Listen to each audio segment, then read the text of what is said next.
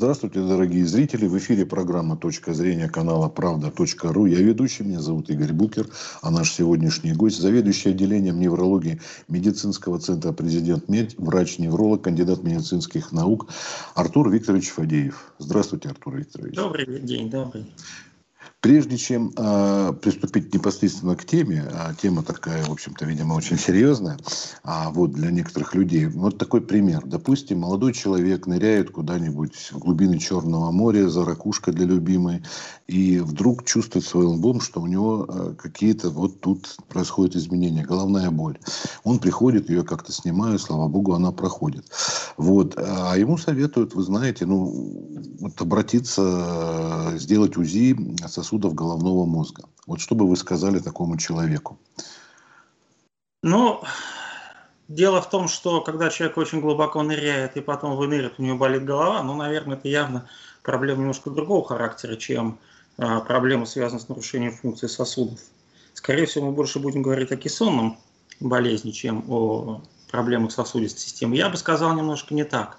Чаще всего все-таки а, сосуды шеи, сосуды головы и шеи смотрят люди, у которых есть какая-то сопутствующая патология, в первую очередь проблемы со стороны артериальной гипертензии. То есть это в среднем люди, у которых нестабильность давления, у которых есть изменения со стороны обмена веществ, сахарный диабет, атеросклеротические изменения. А, Артур Николаевич, сразу, сразу же вопрос. А, а это артериальная гипертензия, это не важно плюс, минус, то есть артериальное давление зашкаливает или оно пониженное? Или гипертензия Но, имеется? Да, я понял. А, э, скажем так, а, это всегда сочетание. Не бывает э, проблемы с одной стороны. Ну, например, а, когда есть нестабильность давления, скажем, в подъеме, то стенка сосуда начинает страдать, она повреждается. Если она повреждается, то есть два механизма. Первый, она восстанавливается, второй механизм, туда откладывается холестерин и формируются бляшки. Поэтому, да, скорее всего, мы говорим о нестабильности давления в плане его подъема, но есть люди, которые, в общем, по жизни являются гипотониками, то есть люди, у которых давление изначально низкое.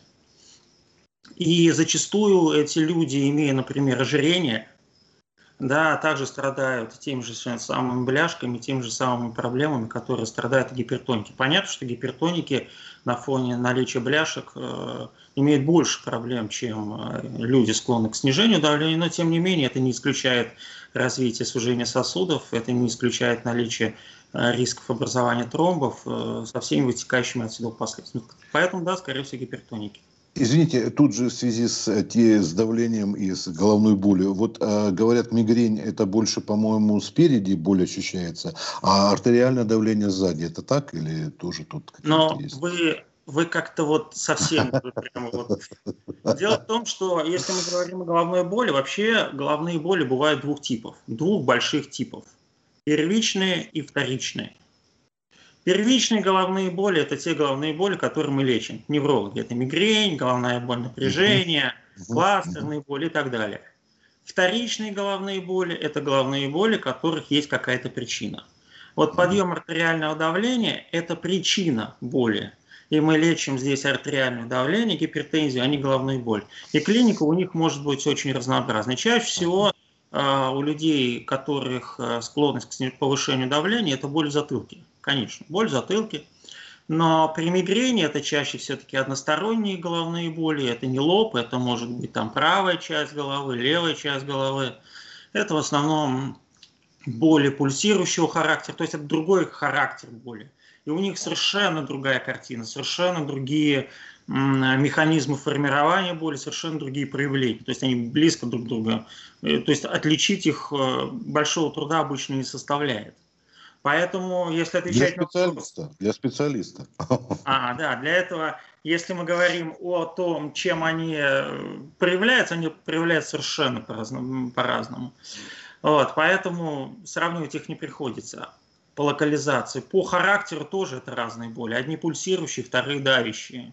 Так вот, может быть, УЗИ головного мозга и шеи, как обычно пишут, именно головного мозга и шеи добавляют. Это стоит э, обратиться к специалисту, чтобы узнать причину э, головной боли. А, ну, Э, давайте начнем с того, что УЗИ шеи, ну, УЗИ это ультразвуковое исследование, да, чаще всего это да. дуплекс, э, доплер или дуплекс, э, в зависимости от аппаратуры, то есть там в зависимости от его возможности, это всегда э, доплерография, на основе доплера делается. Так вот, э, если мы говорим об УЗИ сосудов шеи, то там, в общем, проблем никогда нет, их делают все. А вот что касается УЗИ сосудов головы, здесь э, их можно сделать не всем. Потому что есть, э, если у человека, допустим, толстая э, костная структура, то не всегда ультразвук через нее проходит, и можно посмотреть сосуды головы. Да и в принципе э, ультразвуковое исследование сосудов, оно в какой-то степени носит эм, эм, неточный характер. То есть, скажем так, по УЗИ мы можем увидеть там стенозы, сужение сосудов, изменение скорости кровотока, но точно отмерить, э, насколько сужен сосуд или нет только по данному УЗИ нельзя. Для этого существует либо КТ с контрастом, либо прямая ангиография, более информационно достоверные э, исследования. Поэтому по сосудам шеи это и доступность удобная, и проблем не возникает. Что касается СУЗИ сосудов головы, во-первых, не все посмотреть можно, во-вторых, она э, имеет больше э, невозможных причин проведения, чем возможных. А вот кому назначается все-таки это вот УЗИ? УЗИ кому ну, шеи или... Да. Ну, УЗИ сосудов шеи назначается тем, у кого так или иначе есть риски образования тромбов, риски образования атеросклеротических изменений, бляшек – Кроме того, очень часто мы назначаем УЗИ сосудов шеи, особенно позвоночных артерий, а, при некоторых формах головокружений, поскольку, поскольку очень часто мы находим извитость сосудов шеи, довольно выраженную извитость, которая может э, нарушать кровоснабжение головного мозга, и тогда уже, э, скажем, повороты головы в сторону, запрокидывание головы может так или иначе приводить к развитию каких-либо неврологических изменений. То есть это, скажем так, это основные контингенты пациентов, которым мы делаем УЗИ.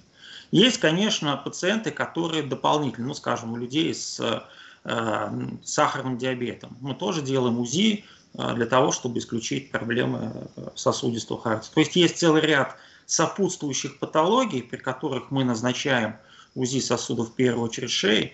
Есть а, ситуация, когда мы назначаем, допустим, УЗИ сосудов шеи, скажем, с функциональными пробами. То есть мы просим человека, делаем ультразвук, просим человека повернуть голову в сторону и посмотреть, как меняется кровоток.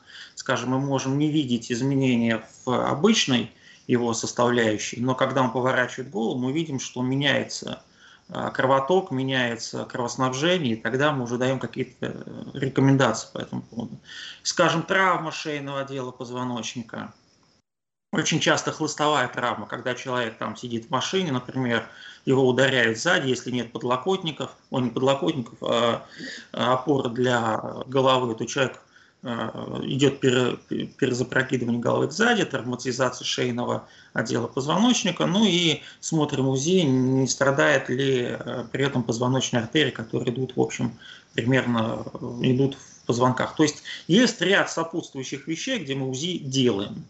То есть есть прямые показания, есть относительные показания. Ну, бывают случаи, когда человека, типа анкеты вроде спрашивают, там, курите вы, там, злоупотребляете спиртными напитками, и вот человек курильщик, его обязательно тоже надо исследовать, или не обязательно, если нет сопутствующих? Но такому параметру можно, наверное, всех на УЗИ послать. Конечно, нет. На УЗИ, на УЗИ имеет свои показания. Если человек курит, то это скорее бронхит хронический бронхит курильщика. Но понятно, что могут нарушаться обмен веществ, могут появляться подъем давления, должно быть что-то. Ну, что... ну, понятно. От чего оттолкнуться нужно? Да, потому что просто человек курит или там человек употребляет какое-то количество спиртных напитков, ну, скажем, там французский феномен, да, все мы его знаем, когда французы у них есть а, традиции, что они употребляют вино. У них риски развития бляшек несколько меньше, чем в среднем среднестатистического. Ну, у них, правда, свои проблемы. Э, вы знаете, но один из ваших коллег как-то, вот не так давно, кстати, сказал, что это вообще феномен был э, случайно выявлен. И на самом деле не совсем все так. Они, оказывается, меньше употребляют, э, скажем, мясо вот, э, скажем, животных, так скажем, вот куриное мясо, и поэтому связано было. А по статистике действительно было, решили, а, пьют, пьют красное вино, ну, значит, вот оно. Да, но только там же было выявлено, что у этих людей подагра чаще появляется, поэтому с мясом да, да. можно связать. Ну, понятно, понятно. Поэтому... Так, это не абсолютно достоверная вещь, на которую мы можем ссылаться как истину в последней инстанции, но это как бы вещь, на которую мы можем говорить, мы можем обсуждать. Вы знаете, вообще наука это как качели. Сначала плохо, потом хорошо, истина где-то посередине. Но здесь примерно то же самое. Все ясно. А вот насчет МРТ, если проходить МРТ и УЗИ, тут какая вот разница такая, чтобы люди могли понять, вот если у меня есть МРТ, зачем мне еще и УЗИ дополнительно? Условно, допустим, я спутником ВИ э, привился, зачем мне еще куда-то, когда вот не пускают за границу, нужно привиться? А, а, ну, МРТ и УЗИ – это принципиально разные диагностические критерии. Да. МРТ – это исследование, которое делается в магнитном поле, которое определяет структуру то есть мы видим, что происходит в мозге, картинку мы видим. С помощью МРТ мы можем посмотреть какие-то изменения, какие-то структурные. Есть МРТ обычный, обзорный, когда мы смотрим там, скажем, структуры головного мозга, смотрим некоторые виды, ну, скажем, пазухи носа. Там идет конкуренция с КТ. То есть есть показания для проведения МРТ, как картинка. Угу.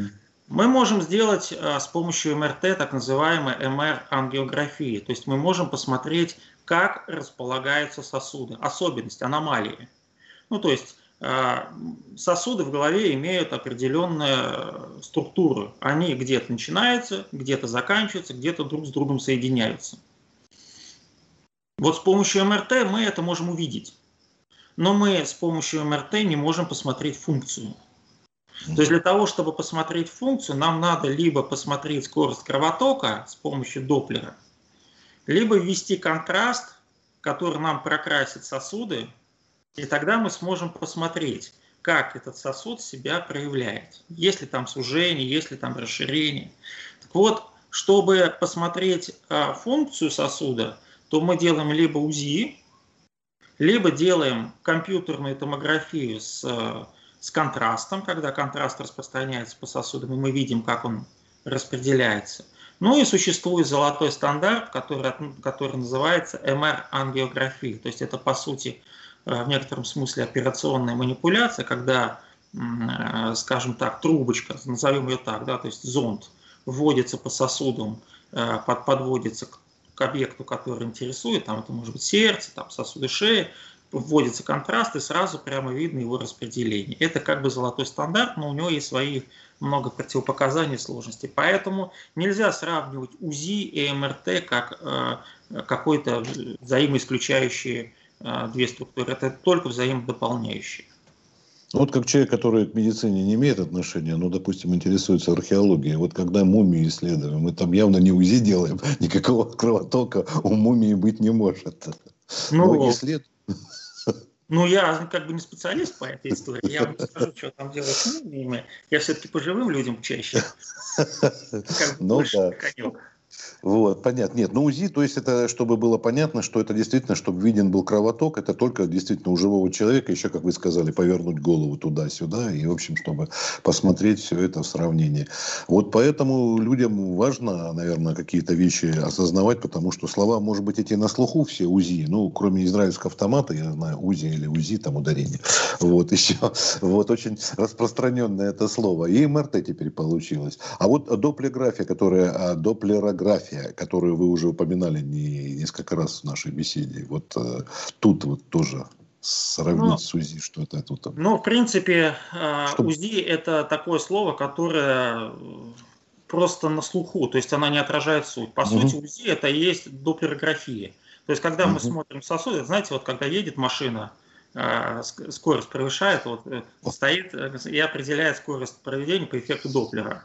Вот примерно так же и ультразвук сосудов шеи. Когда мы ставим датчик и смотрим эффект Доплера, то есть э, идет, и подается сигнал, он возвращается обратно, и по скорости возврата сигнала мы определяем скорость кровотока. В принципе, а, само УЗИ это просто можно сделать УЗИ органов, органов там, печени, почек, это тоже УЗИ. Но там нет эффекта Доплера. Мы не можем смотреть сосуды. Если мы включаем программу Доплера, то мы смотрим кровоток. Ну, а беременным женщинам, когда плод да, смотрят? Да, да, да, да, я это имел в виду, когда плаценту смотрят, смотрят да. кровоток и с помощью эффекта Доплера. Поэтому там специальные датчики стоят и проводят специальное обследование. Поэтому то же самое сосуды в шее. Под УЗИ это такое не медицинское слово, оно обывательское слово, под которым да. говорят УЗИ. Так же, как щитовидная железа, но это разные программы и разные датчики. Угу. Поэтому эффект Доплера – это УЗДГ, ультразвуковая доплерография. Там могут строиться объемные графики, там дуплексы, триплексы и так далее. Но это уже такие, знаете, технические моменты, которые определяются квалификацией э, функционального диагноста и аппаратуры, которая используется. Там можно посмотреть разные варианты, то есть разные возможности. Класс э, аппаратов УЗИ позволяет ну, делать многие вещи но в практической деятельности, собственно говоря, э, там в основном стоит вопрос довольно наличия грубых изменений. То есть какие-то тонкости, ну, они не всегда учитываются, потому что сосуды магистральные. Угу. Ну, то есть, э, самое главное человеку, у которого какие-то проблемы возникли, это все-таки, наверное, прийти к терапевту, а уже потом э, на основании его заключения да, обращаться, а не просто, ой, что-то мне с головой, и нужно идти срочно что-то делать. Ну, почему к терапевту? К неврологу.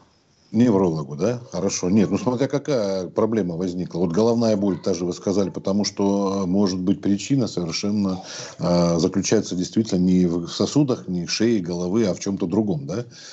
Однозначно. Вот, ну поэтому, а, ну, к терапевту, а там, ну хорошо, неврологу. Вот, дальше какая у нас схема? Невролог уже посылает к специалисту именно конкретному. Вот, а дальше? Вот Нет, выясняется... Немножко не, не так. так? Есть есть э, специалисты широкого профиля. Mm-hmm. Вот терапевт это специалист широкого профиля. Вообще в медицине а, узкие специалисты да. нужны для того, чтобы ответить на какой-то вопрос.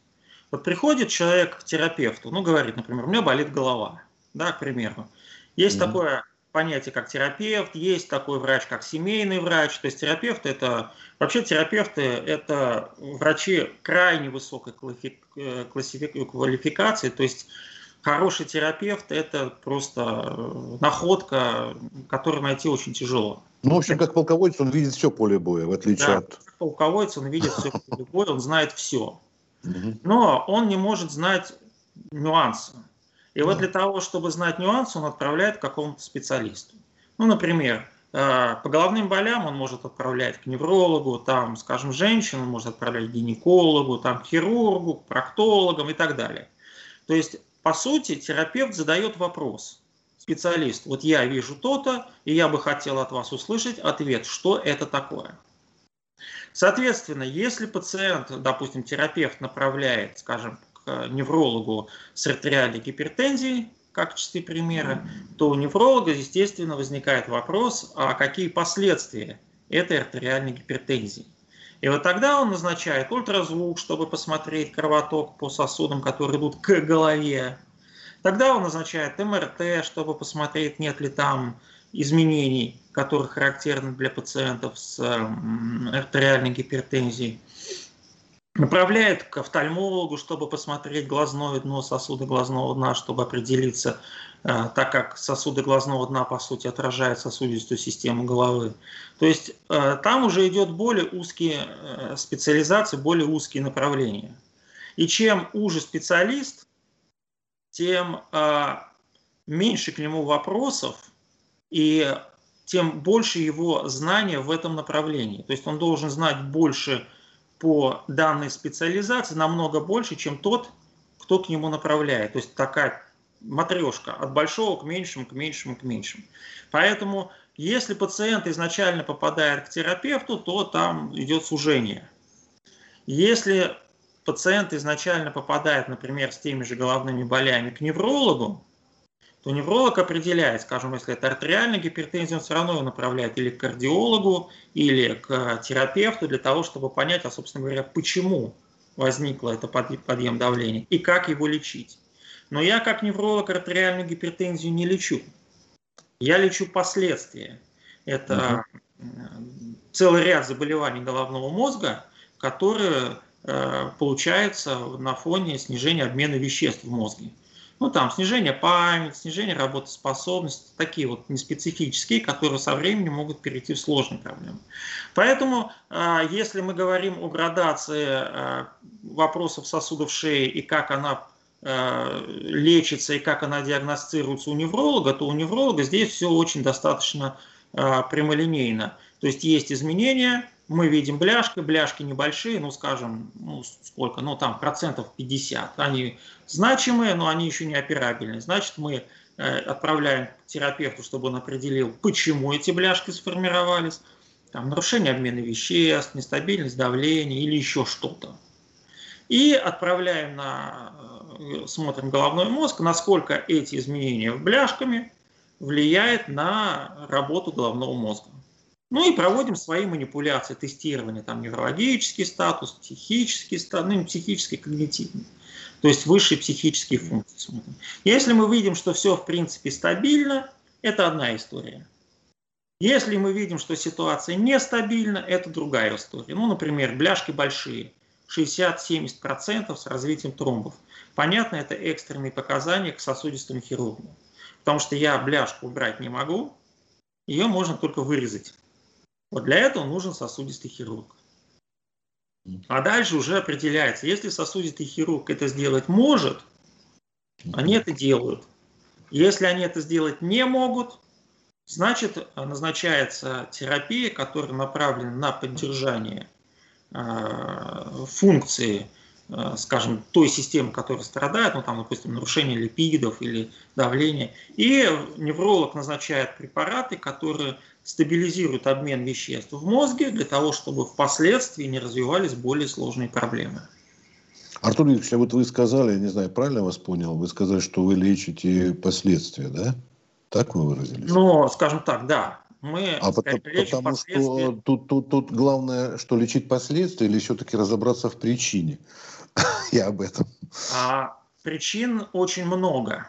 Но вот смотрите, вот есть конечная точка, мозг. Да. Это конечный потребитель э, питания, который несет ему сосуд. Вот если вот есть магазин, да, есть дорога. Если нет дороги, вы в магазин не привезете продукты питания. И сколько бы вы ни старались, там не будет продуктов питания.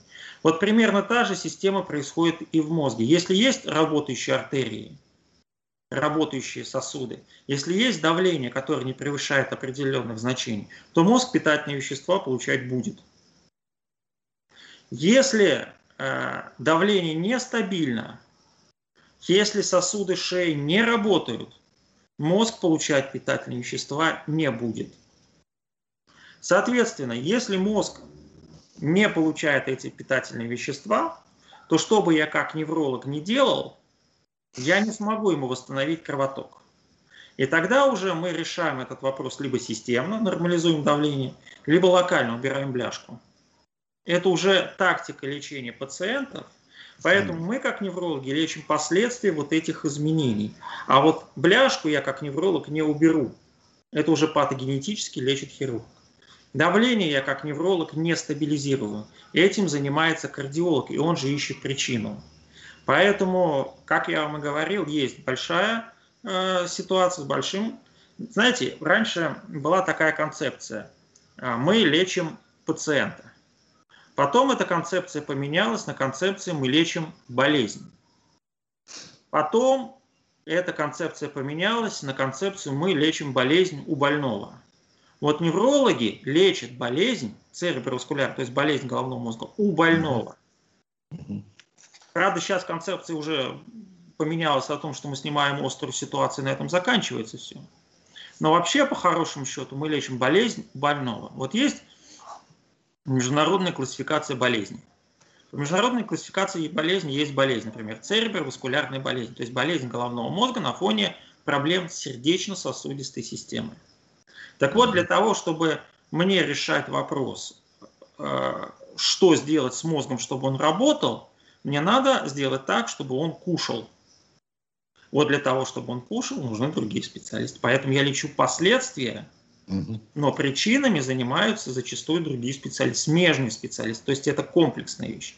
Другой вопрос, когда мы, например, говорим о том, что, собственно говоря, сердечно-сосудистая система прекрасно справляется, но есть некоторые истории, которые меняют кровоток. Ну, например, скажем, давайте такой пример возьмем банально. Вы с самого начала начали про людей, которые склонны к снижению давления.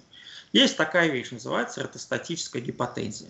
То есть, когда человек встал, давление упало, у него головокружение, там, плохая переносимость душных помещений. Ну, я думаю, что многие такие люди э, страдают такими состояниями. Так вот, вот в этой ситуации, когда, собственно говоря, мы не видим Э, проблем органического характера, этими проблемами занимается невролог от начала до конца. То есть не последствия мы лечим, а всю систему. Ну. Поэтому здесь очень много нюансов, зависит от того, каким диагнозом мы э, имеем дело, и такое уже и тактика лечения определяется именно э, изначальными какими-то данными. Ну, наверное, эти болезни достаточно в раннем возрасте проявляются. Вот помним все знаменитые случаи да, с Андреем Мироновым, который на сцене в Прибалтике выступая умер. Там что-то тоже с головным мозгом. Я, конечно, диагноз уже не помню, но что-то было сосуды головного мозга, говорят. Э, вам, если известно, можете сказать. Если нет, ну, вот, э, я имею в виду даже не случай с Андреем Мироновым, конкретно мы сейчас не это обсуждаем, а вообще, а насколько это рано проявляется у мужчин, у женщин, э, чем ну, это чревато. Насколько я помню случай с Андреем Мироновым, э, из, того, из той литературы, которую я читал, речь там идет о том, что у него была аневризма головного мозга, которую он знал, о котором его предупреждали. А, там были прямые показания к операции, чтобы ее клипировать, но он ее не проводил, и в результате она просто разорвалась. Когда аневризма разрывается, там шансов фактически нет. То есть, э, если аневризма большая, шансов нет. Если маленькая, то, в общем, шансы есть. Поэтому, что касается вопроса Андрея Миронова, там, насколько я как бы знаю, ну, знаю из литературных точек, лично я ни его, ни э, того хирурга, который этим занимался, не знаю. Это все-таки величина номер один была тогда в хирургии. Этот человек – это легенда в хирургии. И, в принципе, он же диагноз составил, и он же все это дело рекомендовал. Поэтому э, здесь отдельный случай. Дело в том, что аневризмы, их э, они имеют свои клинические проявления, они имеют э, свои особенности. Это чаще всего все-таки э, врожденные заболевания, бывают приобретенные, но чаще это все-таки врожденные особенности. И э, там э, речь идет только о хирургических манипуляциях. То есть ее можно клипировать, тогда, ну то есть клипировать, закрыть ее, убрать ее. Ну то есть сделать так, чтобы ее не было, скажем так. Тогда, ну, в зависимости от где она располагается, какой размер и так далее. То есть существуют разные методики эту аневризму убирать. Но это потенциальный риск того, что она порвется. И тогда уже э, э, да, геморрагические инсульты, они случаются в таких ситуациях. Кому-то везет больше, кому-то везет меньше. Тут очень много, э, очень много нюансов. То есть можно остаться инвалидом, так скажем, если не совсем летальный исход, то инвалидность, да? Ну, в общем, да. Да, можно очень разные нюансы. А, поэтому, а, что касается аневризм, тут э, только МРТ, вот как раз, когда мы с вами говорили, вот МРТ эти аневризмы видит, она видит эти структурные изменения, картинку видит. Там не важно, какой кровоток, по большому счету, там важна, какая она. У них бывают разные виды, там бывает, бывает шочатые, там разные. Вот когда хирурги видят, они говорят, что с этим делать. Этим занимается сосудистые хирурги, это их непосредственная вотчина. И здесь мы э, целиком и полностью полагаемся на их э, знания и их профессионализм. А, поэтому, э, что касается данного случая, ну, его очень сложно его очень сложно подтягивать под невролога, поскольку, поскольку это нейрохирургия, это сосудистая хирургия. А мы с вами говорим о патологиях, которые не имеют прямых показаний к хирургическим манипуляциям, которые носят такой латентный характер, то есть чуть хуже, чуть лучше, и э, патологии, которые, в общем, э, несколько э, не, не столь экстремальны, как э, хирургические. Артур кстати, вопрос возникает насчет латентного характера. А если может человек родиться с какой-нибудь такой вот болезнью и до конца своей такой жизни и не узнать, что у него какое-то, какая-то патология, ну, не проявилась никаким-то образом, или все-таки она должна как- как-то о себе заявить? Вы знаете, до того, как появился МРТ, мы считали, что человек здоровый. После того, как появился МРТ... Ну, спасибо. Да, мы стали находить такое количество особенностей в мозге, такое количество, что, в общем, ну, например, кисты. Мы очень часто находим при МРТ кисты. Ну, находим и находим. Мы раньше считали, что вот есть сосудистая система головного мозга, там есть две сонные артерии, две позвоночные, они в головном мозге э, соединяются вместе, в круг. Потом выяснилось, что на самом деле у кого-то он не замкнут, этот Велизий в круг, у кого-то он э, свои особенности есть. Появилось огромное количество интерпретаций сосудистой системы, которые несут те или иные риски. Поэтому есть, встречается довольно много. Ну, например, есть аномалии Арнольда Киари. Они бывают трех типов. Когда мужичок э, отпускается в большой затылочный отряд. Люди всю жизнь живут, и, в общем, об этом даже не знают. Ну, головные боли, ну, сходил, сделал массаж, ну, в общем, и все. Поэтому, а вот с появлением МРТ появилась новая болячка. Поэтому очень часто, да, очень большое количество пациентов, э, которые мы находим те или иные нозологические э, особенности, ну, которых мы не обращаем внимания. Да и вообще в неврологии есть э, такое очень часто формирующееся состояние, при которых клинические, подчеркиваю, клинические изменения не соответствуют параклиническим. Ну, например, мы приходит к нам, скажем, пациент, мы видим, что там делаем МРТ головного мозга, видим там колоссальное количество очагов, там весь мозг испещрен этими очагами, а пациент совершенно об этом даже не подозревает. Себя прекрасно чувствует, у него нет никаких больших проблем, там, ну, там мелкие изменения. А бывает ситуация, приходит пациент, полный инвалид, делаем МРТ, там несколько каких-нибудь изменений, но в каких-то значимых местах. Человек полный инвалид. Поэтому а, в неврологии как было, так и есть основные э, критерии постановки диагноза – это не параклинический, а клинический. Параклиника – это лишь подтверждение клиники. То есть невролог, когда кладет молоточек на стол, ну, процентов 80 он знает, о чем идет речь. В 20 процентах, ну там процентов 10 сомнений, 10 непонятно. То есть в основном почти все пациенты, которые смотрят невролог, для него понятны в плане его диагноза. Оставшиеся э, диагностические критерии, диагностические исследования нужны либо для подтверждения диагноза, либо для его выявления, либо для исключения еще чего-то, что может маскироваться под ту иную ситуацию. Ну вот классический пример головные боли. Их огромное количество, больше сотни только вторичных, не считая первичных. И мы очень часто бывает а, ситуация... А, а что вторичное, что первичное боли, как это понять? Вторичные, вторичные, первичные. Да. Вторичная головная боль это. Вторичные головные боли – это головные боли, как я говорил, где есть причина. Поднялось давление – болит голова. Человек заболел гриппом – болит голова. Человек ударился головой – болит голова. Человек не покушал – болит голова. Принимает гормональные препараты – может болеть голова. То есть это головные боли, где есть какая-то подобного рода причина. А первичная? А? Это вторичная. Если мы не стабилизировали давление, голова будет болеть. Мы не можем дать ему анальгетик, чтобы прошла головная боль. Мы сначала должны стабилизировать давление. Вот мы стабилизировали давление, головные боли ушли. Вот это вторичные. Мы их, их лечат те специалисты, которые этим занимаются. Скажем, женщинам назначают гормональные препараты, у них головные боли очень похожи на мигренозные. Но это не значит, что мы лечим мигрень.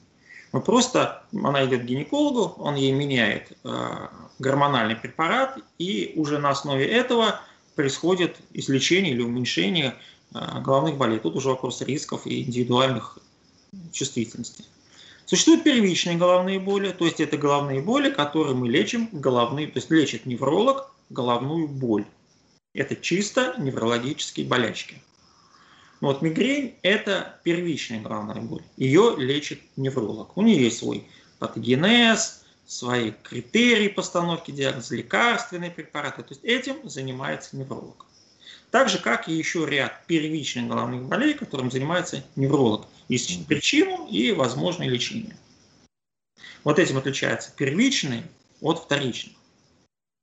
Это на ваш вопрос. А, вы знаете, если, э, допустим, головная боль, ну не мигрень, а принять какой-то анальгетик, как вы высказались, и боль это проходит, причем даже незначительное количество анальгетика, то она все равно вторичная считается? Нет. А, существуют первичные головные боли, которые, при которых мы э, рекомендуем прием анальгетиков, но опять же есть много нюансов. Ну, например, вот вы выпиваете обезболивающее, у вас проходит головная боль. Ну, скажем, у вас поднялось давление, вы выпили обезболивающее, головная боль ушла, но давление-то не ушло. И причина не ушла, и она дает свои проблемы. То есть она нарушает там кровоток, снижается обмен веществ, и вы свою болячку загоняете в тупик. Дальше. Вы на следующий день узнали, что, в общем-то, неплохо обезболивающее подействовало, опять болит голова, вы его опять выпили. Соответственно, есть очень большое количество обезболивающих, которые сейчас люди пьют. Это обезболивающие, которые дают хороший эффект, но очень плохо влияют на желудок. Соответственно, мало того, что мы получаем нестабильность давления с головными болями и все остальное, мы еще и желудок убиваем. Ну, день он пьет, два пьет, недели, месяц, год, два года. Через два года приходит к неврологу. У нас получается, что у нас желудок уже плохой, лекарственные препараты уже не работают, артериальная гипертензия дала свои побочные эффекты. Помимо этого формируется такое понятие, как абузусный фактор. То есть обезболивающие препараты так или иначе влияют на восприятие боли. И если ее постоянно подавляют, то мозг уже ждет эту боль, то есть он уже к ней готов. И без этих препаратов он уже жить, ему уже тяжело бороться. Ну, я грубо объясняю. Да, понятно, понятно. Ну, вы, кстати, вы, кстати, по-моему, грубо, грубо, не грубо, но, по-моему, объяснили вот эту знаменитую рекламу, когда по телевизору нам иногда показывают, да, что если у вас там что-то болит, примите таблетку. Ну, головной да. боли и прочим. То есть вы сейчас очень наглядно это показали, что... что... Ну, Я надеюсь, что просто если специалисты меня, конечно, будут слушать, тут э, есть очень много терминологических неточностей, но Нет. люди, которые как бы не имеют медицинского образования, ну, примерно так э, это и выглядит. Так вот, э, человек приходит в итоге с артериальной гипертензией, с нарушением кровотока в мозге, с целым рядом букет проблем в мозге, расширение сосудов э, атеросклеротическими бляшками, проблемами сердца, головными болями напряжения, абузусным фактором. И все это вместе надо лечить. И вы представляете, какую после этого надо выполнять работу огромную. Это и кардиолог, это и обследование, это и назначение антидепрессантов, это еще целая куча, чтобы сначала уйти от этих препаратов, а потом э, назначить какую-то специфическую терапию для того, чтобы снять эти головные боли. Поэтому на самом деле э, головная боль – это огромная тема, это очень много по этому поводу работы. Это есть клиника головной боли, которая занимается только головными болями. Чтобы вы понимали, насколько эта тема... Есть головные боли, с которыми очень тяжело бороться. Поэтому анальгетики это, – это зло, если его неправильно применять. Их. Это очень большое зло. Но если их правильно применять, это очень большой плюс, огромный плюс. То есть мы решаем огромное количество проблем, если правильно их назначаем. Поэтому э, с головными болями, с первичными, с вторичными, все не так просто. Понятно. Ну вот вы единственное, что для меня такое было шокирующим, я помню, уж не знаю, Гиппократа или нет, но э, греческая, древнегреческая пословица, что боль это сторожевой пес здоровья, а вот МРТ получается, что совершенно иначе. То есть собака лает, когда кто-то пробрался, да, посторонний, ненужный. А ну, боли нет, а МРТ выясняет, что, оказывается, он, он в тебе сидит твой, это враг этот, чужой. А, ну, скажем так, а, есть довольно большое количество людей, которые имеют артериальную гипертензию, даже об этом не подозревают. У них давление скачет, а они об этом даже не знают, пока случайно это не обнаруживается.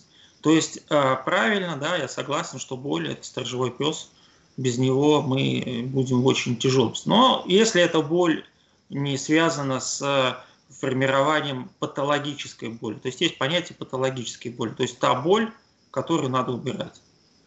Она бывает хроническая, она бывает при ряде других заболеваний. Кстати, есть тоже специалисты, которые занимаются именно вопросами решения болевых синдромов. Угу. Поскольку, поскольку это система, которая может приносить не только добро, но и большое зло. Артур Викторович, ну да, в заключение время подходит к концу. Вот, например, а, помните, мы когда говорили о том, что вот, э, ну, допустим, такой конкретный уже пример приведем, что время уже мало, а у человека перед глазами сыпется как будто снежок, да, это понятно, что внутриглазное давление и так далее, Нет. но это офтальм... Нет? Нет. Офтальмология? Нет? Нет.